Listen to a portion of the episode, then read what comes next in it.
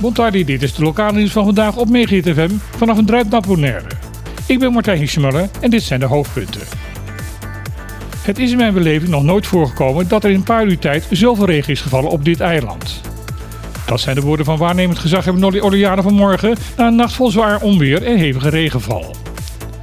Naar verluiden is er vannacht in een paar uur tijd ongeveer 10 centimeter water gevallen. Omdat door de weersgesteldheid van de laatste weken het eiland al doordrenkt is, liep het nieuwe water maar nauwelijks weg. Dat heeft op veel plekken tot grote overlast geleid. Huizen zijn ondergelopen en wegen veranderen in wildwaterbeken. In verband met deze situatie heeft Oliana besloten om de school en kinderopvang vandaag dicht te houden. Ook het ziekenhuis draait momenteel op een crisisscenario en is alleen open voor noodgevallen. Op diverse plekken is de stroom uitgevallen en door de ondergelopen wegen kan het web deze storingen niet zomaar verhelpen. Oliana heeft ondertussen het crisisteam bij elkaar geroepen, die om een paar uur bij elkaar komt om de ontwikkelingen te monitoren. De waarnemend gezaghebber zal steeds na een bijeenkomst van het team een update geven over hoe de situatie op dat moment is. Een aanmaning naar de overheid van Bonaire om voortaan zorgvuldiger met het begrip openbaarheid om te gaan. Zo is het vonnis in de zaak op te klippen versus OLB het beste samen te vatten. Rechter Landshagen deed afgelopen vrijdag uitspraak in de beroepszaak die het radioprogramma op te klippen tegen het openbaar lichaam Bonaire had aangespannen. In december van het afgelopen jaar had de redactie van het programma een WOP-verzoek ingediend bij het OLB over een mogelijke aanwezigheid van asbest op het terrein van het voormalige Sunset Beach Hotel. Tegenwoordig staat daar onder andere het Chococo Resort. De reactie van het OLB was dat het WOP-verzoek slechts gedeeltelijk werd ingewilligd. Op de clip kreeg daarom van de lokale overheid slechts één enkel document overhandigd. Omdat de redactie ervan overtuigd was dat er meer informatie bij de overheid aanwezig zou behoren te zijn, is er bij de rechtbank een beroepszaak gestart tegen de beslissing van het OLB. In zijn uitspraak stelt de rechter op de klippen in het gelijk. Hij noemt de beslissing van het OLB onzorgvuldig geformuleerd en onvoldoende gemotiveerd. Daarom heeft de rechtbank het besluit van het OLB in deze zaak vernietigd. Het OLB moet het WOP-verzoek van op te klippen opnieuw in behandeling nemen. In een nieuw besluit moet inzichtelijk gemaakt worden welke moeite de overheid heeft gedaan om de gevraagde documenten boven water te krijgen.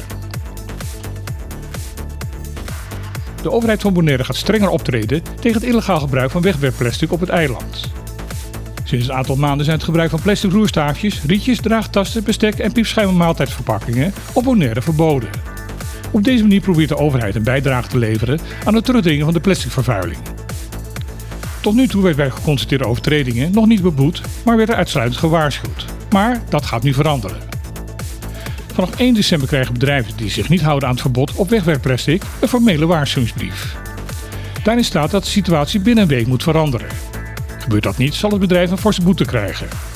Deze kan oplopen tot 2000 dollar per geconstateerde overtreding. Gisteren melden wij dat tijdens slechte weer afgelopen zaterdag bij Chococo Beach Resort aantoonbaar zand over de keermuur was gespoeld van het daar aangelegde kunstmatige strand. Over deze muur was de laatste maanden al veel discussie ontstaan. Volgens de door de overheid gestelde norm zou deze muur te laag zijn. Dat zou het risico vergroten dat bij slecht weer zand van het kunstmatige strand in zee zou kunnen spoelen en zo daar het aanwezige koraal verstikken. Er was veel kritiek op vooral gezaghebber Reina, dat ondanks dat het strand niet volgens de door de overheid gestelde regels werd aangelegd, er toch een mondeling gedoogvergunning werd afgegeven. Toen na het weekend duidelijk werd dat bij slecht weer inderdaad zand over de muur spoelt, lag de reactie erop bij social media vrij voor de hand. Eigenaar van Chococo Beach Resort, Hans Schellevis, is het volstrekt niet eens met deze kritiek. Hij vindt dat de muur juist bewezen heeft zeer goed te werken. Volgens hem is zaterdag niet meer dan 1 kuub zand weggespoeld. Hij vindt dat erg weinig wanneer je dat vergelijkt met de hoeveelheid modder en diabaas die op andere plekken op het eiland de zee in is verdwenen. Hij is daarom verbolgen dat er juist bij hem met een vergrootglas gekeken wordt en een gelijke veroordeling komt. Schellevis is ervan overtuigd dat bij Chococo er alles aan gedaan is om schade aan de natuur zo klein mogelijk te houden. Dit was in de stilte na het noodweer van vannacht het lokale nieuws van vandaag.